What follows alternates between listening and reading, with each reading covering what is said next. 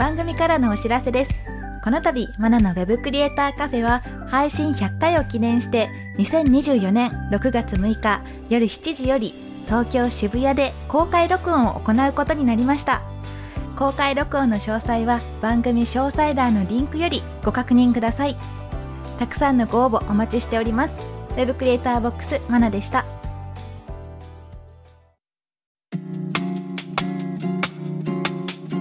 マナのウェブクリエイターカフェ。ウェブデザイナーでウェブクリエイターボックスを運営しているマナです。この番組ではウェブコンテンツ制作で役立つ知識やノウハウ、キャリアのお話をしていきます。今回のテーマはマナ的ウェブデザインニュースです。マナ的ウェブデザインニュース、今回2回目になるんですが、この1ヶ月を振り返って私がしたことだったり、お知らせなど、この回で紹介しようと思います。それではまず、IT エンジニア本大賞2024っていうことについてお話ししていきたいと思います。こちら私のブログでも紹介しているんですが、えー私の書いた本、一冊で全て身につく JavaScript 入門講座っていうのを今年出版したんですが、こちらの本がですね、IT エンジニア本大賞2024っていう IT エンジニアの方が選ぶ賞ですかね。こちらにノミネートされました。ありがとうございます。で、この賞が IT エンジニアの方が皆さんにですね、他の方にも広めたいような技術書だとかビジネス書を選ぶイベントです。これが2014年からスタートしているみたいで、今回が11回目ということですね。ちょっと私、この賞のこと知らなかったので調べてみたんですが、今まで読んだことある本とかもたくさん受賞されているようで、で、今回ノミネートされてる本で言うと、私が前回紹介したようなイーロン・マスクさんの本とかですね、技術だけではなくてビジネス関係の本もたくさんあるみたいです。で最近だったら AI に関する本がすごく多いのかなという印象があって、技術関係の方とかおすすめしたい本がたくさんありました。この賞が投票だけではなくて、最初、12月10日までにウェブ投票っていうのから始まり、で、その中で上位の方をさらに選出して発表。その後、プレゼン大会がどうもあるらしく、上位になった方は、編集者とか著者とか、まあ、翻訳の方とかがプレゼンをして、イベントでですね、デブサミっていうイベントの中でプレゼンをして、さらにその中から選ばれた方が対象とかなる、そういうイベントを含めたものらしいですね。で、ちょっと私もノミネートされたので、よかったらぜひ投票していただきたいなと思うのですが、他にも1冊だけじゃなくて、えーまとめて10冊くらいは応募できるのかなと思います。読んでみて、あ、これ面白かったなっていうのがあれば、ぜひぜひ投票してみてください。で、投票方法とかブログにも掲載してますので、本選んでメールアドレス入力して登録っていう形になってます。よかったらぜひぜひ参加してみてください。で、投票したら、投票するだけじゃなくて、どうやらプレゼントの企画もあるらしいですね。1000円分の図書カード、ネットギフトのプレゼント企画に応募が同時にできるらしいので、まあ、よかったらそちらも参加してみるといいかなと思います。あこれ、ノミネートされてすごく嬉しいなと思いつつ、プレゼント感になるとちょっと不安だなっていうところがですね、多かったりしますが、はい。まあよかったら投票してみてください。よろしくお願いします。この IT エンジニア本大賞っていうのは私今回初めてノミネートしたんですが、以前はですね、これまで書いた本だと、一冊で全て身につく HTML&CSS と Web デザイン入門講座、あと、ほんの一手間で劇的に変わる HTML&CSS と Web デザイン実践講座。この2冊が CPU 大賞というものに受賞させていただきまして、2019年と2021年ですね、受賞させていただきました。ので、まあ、今回も何かしらの賞がいただけたら嬉しいなと思いますので、皆さんぜひ参加してみてください。次に最近注目の Web 関連ニュースとして取り上げたいのが、こちらもブログでも掲載したんですが、サスいる？みたいな感じの ブログの記事ですね。タイトルとしては、最近サスを使ってないなっていう話という形でブログの記事投稿しました。内容としては、もう CSS の進化ってすごいよねと。変数とかネスと計算式。こういうのが今まで SAS でしかできなかったようなものだったんですが、CSS だけでできるようになったので、あれもう SAS そんないらなくないっていう形で、えー、で、私も実際にプロジェクトの中では SAS を使わず CSS だけで記述してることが多いなと思って書いた記事です。ネストとかは使いどころに注意してほしいなとか、計算式だったらこういうとこ便利だよねっていうことも書いていたり、あとはファイルの分割、パーシャルと呼ばれる分割方法ですね。こちらもすごく便利なんですが、まあ、小規模のサイトだったらそんなに使わなくてもいけるよねとか、で、大規模の複数ページになるようなものだったら、どうしてるかというと、私も React とか Vue とかフレームワークを、ライブラリとかですね、フレームワークを使ってるので、じゃ Sass で別に分けなくても、もコンポーネント単位でスクリプトごと分けてたりするので、それでいいよねっていうような形で書いてます。で、それ書いていろいろとね、意見をいただいたんですが、まあそうだよねっていう方もいらっしゃいますし、え、これはどうすればいいのとか、そんな、みんながみんな React 使ってるわけじゃないよっていう意見もたくさんいただきました。で、中でも多かったのが、ミックスインという機能ですね。よく使うような関数とかをまとめて変数と一緒に管理できるというような機能があります。こちらがそれだと使えませんよねっていう意見もいただきました。それは確かにそうだなと思ったんですが、私がじゃあなんで困ってないかというと、もともと SAS でもミックスインとか関数あんま使ってなかったなっていうのが、まあ、正直なところありまして、使うと便利なんですが、小規模のまあ、1ページ、2ページぐらいのウェブサイトだったら別にミックスインで使い回すところもそんなに多くないですし、まとめて使い回したいものだったら別にクラスを分けて複数のクラスを指定してでいけるよねと思ったりしてあまり使ってませんでした。で、変数を使ってすごいゴニョゴニョと関数使いたいとかいうときは、もうさっき言ったみたいな React とか Next.js とかでコンポーネント分けて JavaScript 側で関数を使ったりっていうことの方が多くて、じゃあ別に Sass じゃなくていいかなという感じで私はそういうふうに使ってます。なので、まあ、できれば、まあ、今後はそういったライブラリとかフレームワーク、コンポーネント単位で設計、管理することを前提として進めていけばいいかなと思って書きました。で、そうすると、それは Web アプリであって、Web サイトではそんな設計しないよねっていう意見もありました。が、私は Web アプリだけではなくて、通常の Web サイトも今 Next.js を使ってたりするので、ウェブデザイナーとか、ウェブアプリを制作しない方でも、そういった React なんかの JavaScript を学んで、それベースで制作していった方が、まあ、ゆくゆくは管理も楽になるんじゃないかなとは思います。もちろん欠点もあって、 React とか Vue とかは進化が早いので、昨年使ったような書き方だったら、今年はちょっと書き方変わってますとか、バージョンアップしましたとか、そういう懸念点もあるので、一概にもう絶対これじゃないとダメとは言えないんですが、CSS と HTML だけで管理できるんだったら、それでいいんじゃないかなと思いますね。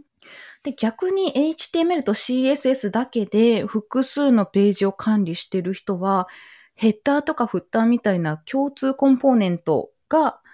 修正が入った時に、全ページ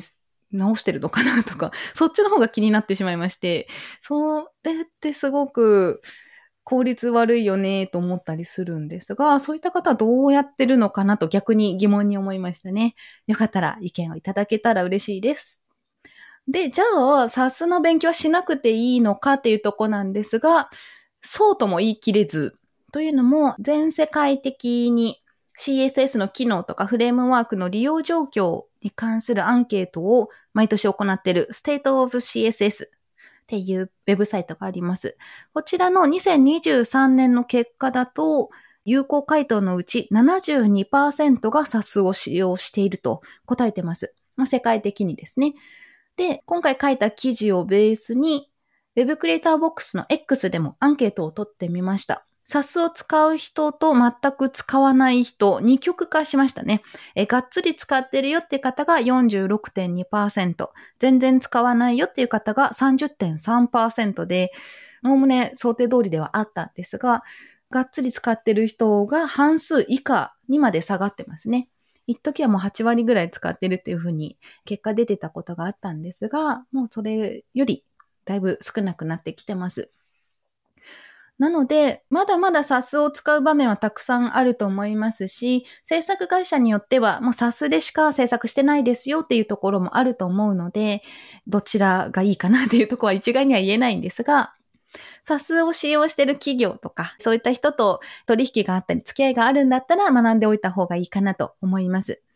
で単純に SNS で知らない人が、サスなんていらないよとか、サスは絶対いるよとか、そういうのを見て、どうしようどうしようって言うんじゃなくて、実際に取引のある方とちょっとすり合わせてみるっていうのもいいですし、仕事ではなくて自分で個人的に作るようなプロジェクトだったら、まあ、SAS を使わない方法でやってみるとどうなるかなとか、新しい書き方の勉強にもなると思うので、その辺どういったスキルを求められているのかっていうのを見極めて、必要に応じたスキルを身につけるというところが大切かと思います。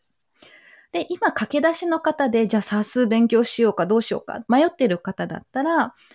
CSS の勉強をメインにしてもらい、SAS は、まあそれで余力があればという感じだったり、あと、まあ取引する方が必要だよって言ったら勉強という形でもいいかなと思いますね。まあ、絶対に必要ってなる時ももしかしたらあるかもしれないので、その時用にざっと見ておくっていうだけでもいいと思います。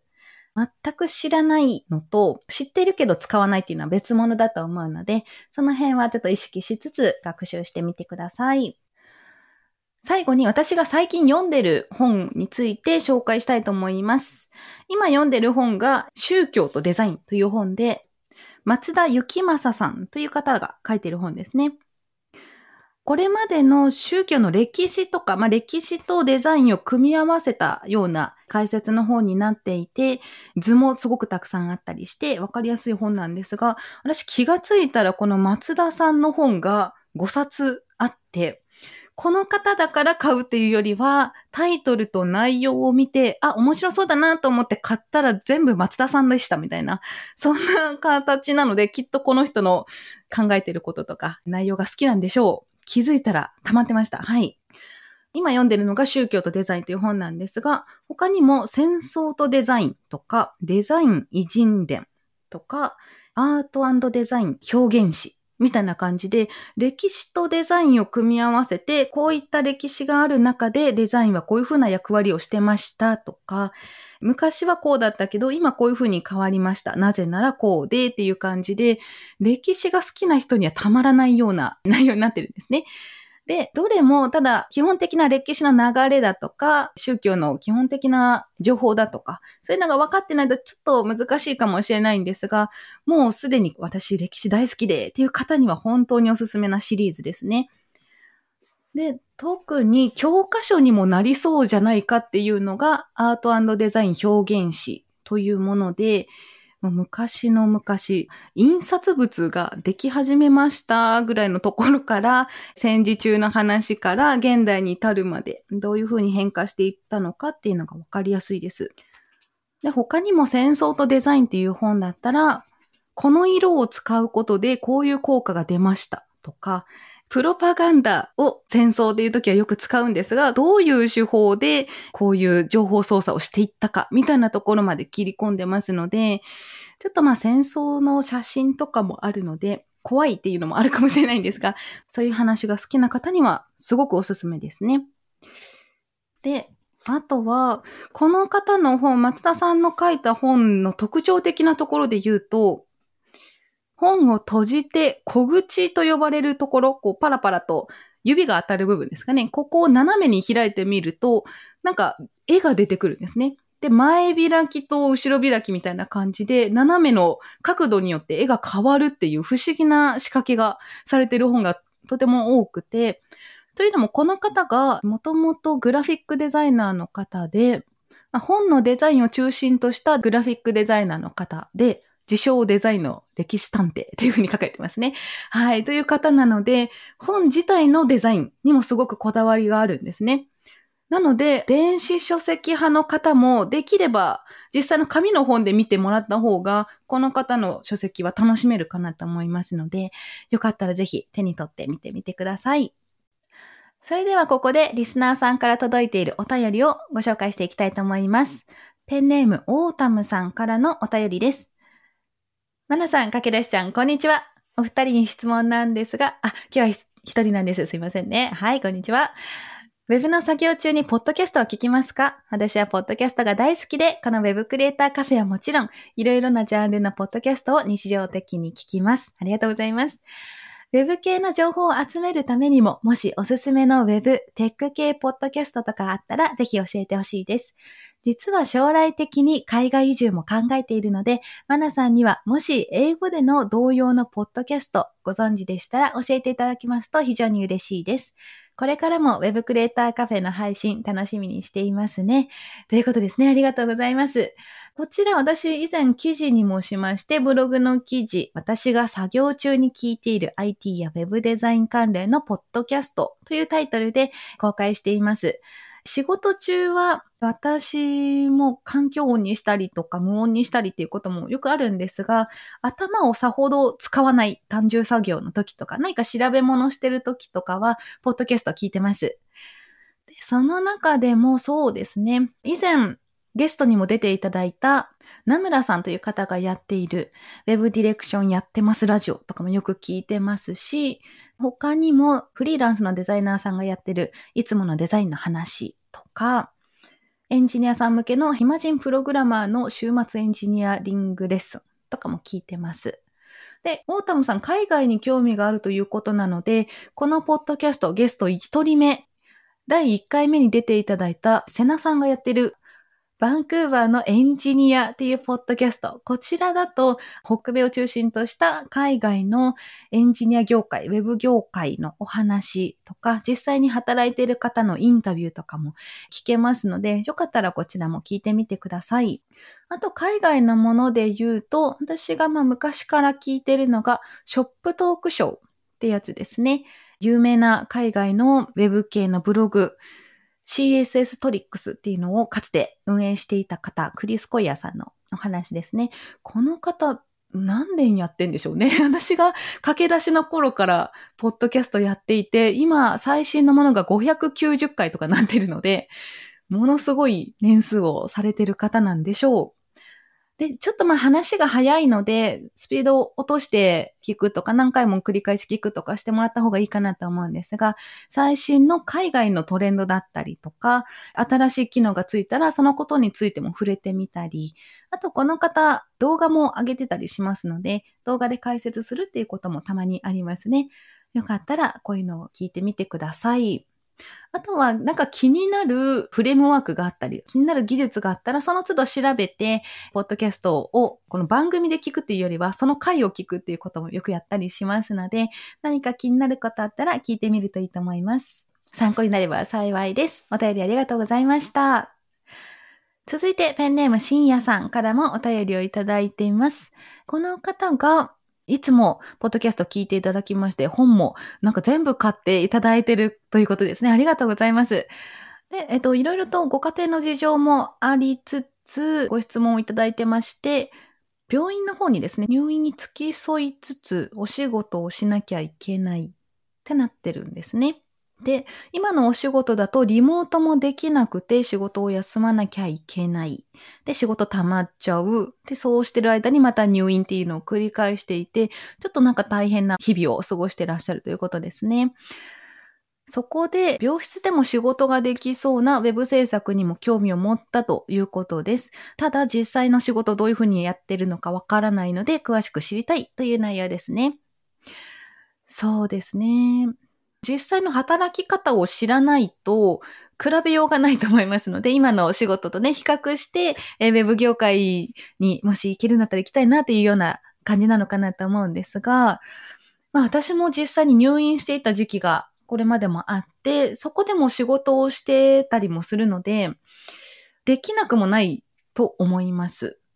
簡単に仕事内容を言うと、ウェブデザイナーとして仕事を受けたってなったら、その内容を Slack だったりメールだったり何かしらで打ち合わせたりして、で、その内容をもとに形にしていくっていう作業になるので、基本的には自分一人で作業を行うっていうことが多くなるかなと思います。